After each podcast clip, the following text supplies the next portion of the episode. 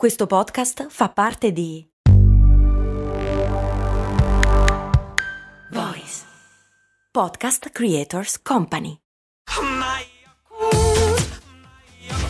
Se a volte ti senti così, ti serve la formula dell'equilibrio.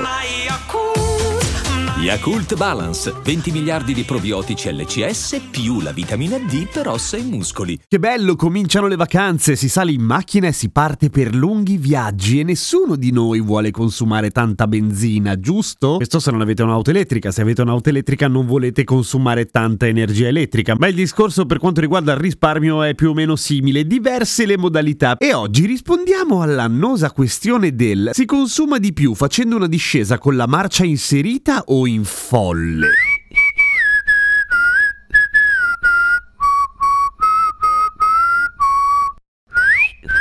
In realtà il Patreon Olong83 chiedeva l'automobile in discesa e con marcia inserita consuma carburante per cui andiamo per parti. L'automobile in discesa con marcia inserita se ha l'iniezione elettronica e quindi non è un motore vecchio come il cucco. Mai si dice vecchio come il cucco? Il Patreon hanno già fatto questa domanda, adesso nei prossimi giorni rispondo. Comunque, se non è vecchia come il cucco e quindi non ha il motore che va a carburatori, non consuma eh, niente, non consuma benzina o diesel che sia, nel senso che gli iniettori nel momento in cui il motore gira per effetto dell'inerzia e del peso della macchina che scende una discesa, si chiudono. Basta, non, non inietta più una fava e il motore continua a girare appunto perché la macchina ha preso velocità da sola. I motori a carburatore erano un po' diversi, nel senso che continuavano a sputazzare benzina lo stesso, per cui non è che convenisse tanto. Un motore con l'iniezione elettronica in folle, indipendentemente dalla velocità a cui si trova la macchina, cioè da ferma a 2000 all'ora, un pochino consuma per mantenere il motore acceso. Una cagata però comunque un po' consuma. Ora, l'unico caso in cui può essere conveniente dal punto di vista dei consumi togliere la marcia, quindi mettere la macchina in folle e fare una discesa, ed è conveniente solo dal punto di vista dei consumi, molto sconveniente da una marea di altri punti di vista che poi vi dico, è nel caso ci sia una lunga discesa e dopo una salitina più corta, cioè più bassa della prima discesa e poi magari un'altra ancora, tipo le montagne russe che funzionano a forza di gravità, ok? Le montagne russe non hanno un motore, hanno un motore che le porta su e poi cadono giù in un percorso molto lungo e ben studiato evidentemente. Ecco, se vi trovate un tragitto del genere, allora lasciarvi andare con la macchina quando siete sulla sommità di una collina e poi scendere come degli scoppiati senza controllo, alzando le mani come si fa anche questo sulle montagne russe,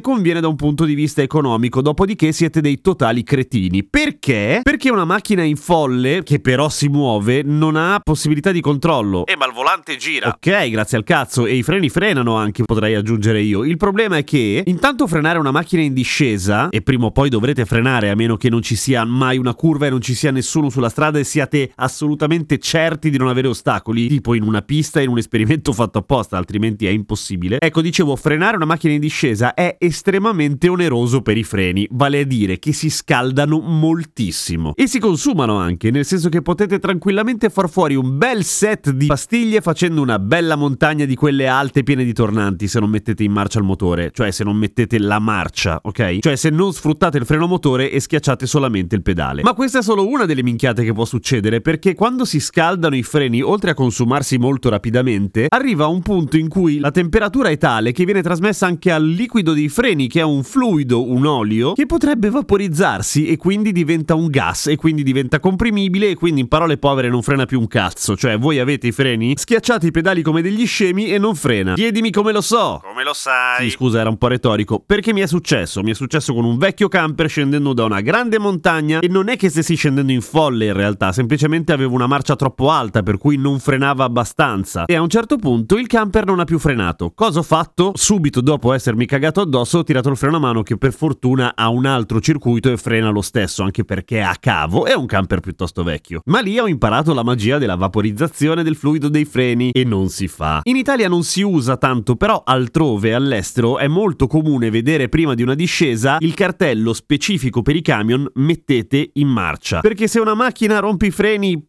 probabilmente si ammazza quello che è in macchina ed è una cosa molto brutta. Se a un camion si rompono i freni sono cazzi per un sacco di persone. E comunque il risparmio di carburante sarebbe risibile perché è veramente, veramente, veramente poca la differenza. Per cui no, non fate la cazzata di far la prova. Ah, c'è un'altra cosa che potreste dire, ma se mi si rompono i freni posso sempre inserire la marcia. È col cazzo che la inserisci la marcia quando la macchina sta andando veloce, nel senso che non ce la fai. Se le ruote girano troppo velocemente non riuscite a mettere una marcia, eh, grattate tutto, quindi fondamentalmente vi andate a schiantare con eh, la scatola del cambio che fa più meno così.